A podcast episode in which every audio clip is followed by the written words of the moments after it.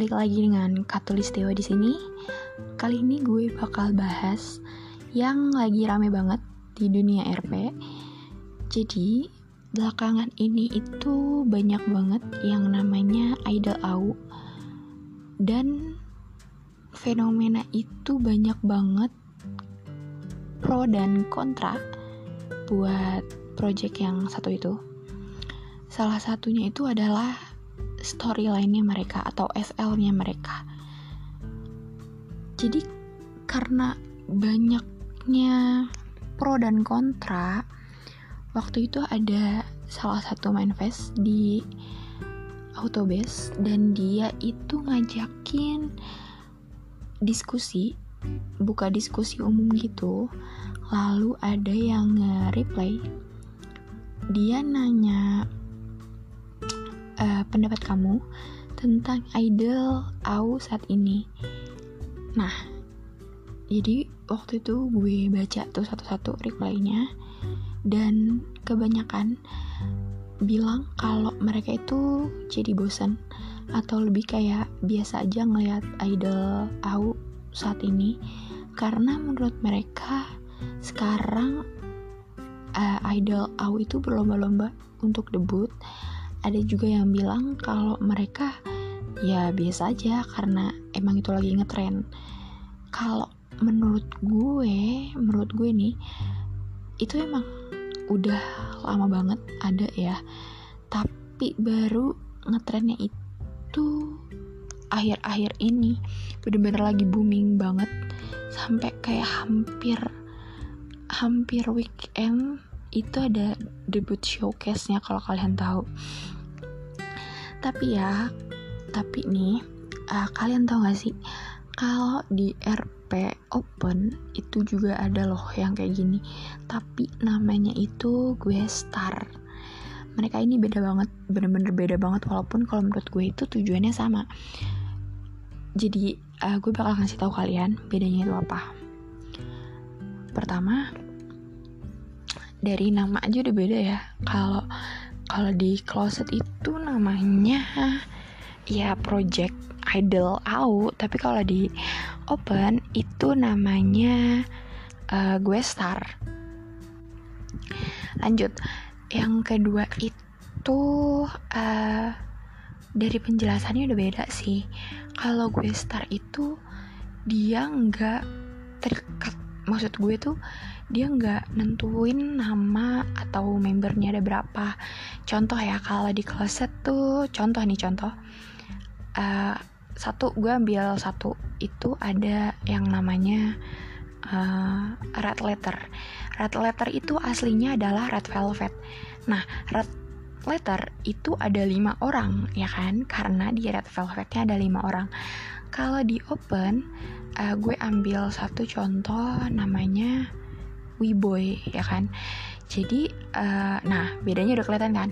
Kalau di closet namanya itu dia kayak diplesetin atau namanya tuh ada yang mirip-mirip dikit kan? Kayak red letter itu dari red velvet atau super D dari super M gitu kan? Tapi kalau di open itu namanya tuh bebas gitu loh se sekreatif kalian gitu. Orangnya pun nggak uh, terbatas gitu loh. Nggak nggak nggak mematok berapa orang gitu kan. Kalau di Wiboy sendiri itu setahu gue ada 9 orang atau berapa gitu ya gue lupa. Terus uh, itu beda yang kedua ya kan. Nah yang ketiga ini contohnya lagi kayak hmm, ini kayaknya masih nyambung kedua sih ya. Kalau di open itu anak uh, idolnya. Kalau misalkan diundang di suatu acara itu tergantung acara itu minta uh, si idol ini jadi apa ya kan? Contoh acara itu minta dia jadi uh, EXO. Berarti di EXO ada berapa orang? Di uh, ada berapa orang? Lebihnya sih kayak dia mau pakai lagu apa nah misalkan uh, di EXO tuh ada kan yang masih 10 orang, ada yang masih 9 kan. Beda-beda. Jadi itu tergantung lagu sih sebenarnya kalau di uh, anak aduh berisik banget sih klakson itu uh, tergantung tuh kan gue lupa itu tergantung lagunya lebih ke lagu terus abis itu baru nentuin uh, posisinya nah terus kalau di closet uh, dia tuh ya karena dia udah jadi duh berisik banget jancu. Karena karena di closet itu udah jadi kan contoh kayak tadi red letter itu udah jadi uh, dari Red Velvet jadi kalau dia diundang acara ya uh, aduh apa sih sobat?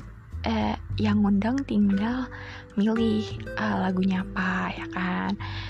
Terus yang keempat kalau di open itu kalau dia pakai lagu aslinya dari artis tersebut artis tersebut kalau di closet itu nggak beda. Kalau closet itu lokal. Jadi uh, biasanya kalau di closet itu pakai lagu-lagu artis Indonesia. Terutama lagu kayak boyband atau girl band yang pernah ada di Indonesia. Kayak gitu kan. Contohnya kayak Red Letter itu dia ada lagu apa ya kemarin gue lupa. Aku diam-diam suka apa ya gue lupa. Pokoknya dia ada yang ngambil lagu dari Cherry Bell.